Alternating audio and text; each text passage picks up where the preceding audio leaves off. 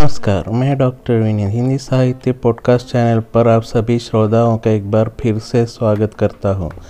अब सुनिए नंदकिशोर नवल जी की कविता चांदनी रात। अंधेरे का वस्त्र तट पर डालकर चांदनी के सरोवर में रात उतरी, छकाचक गोरी विवसना।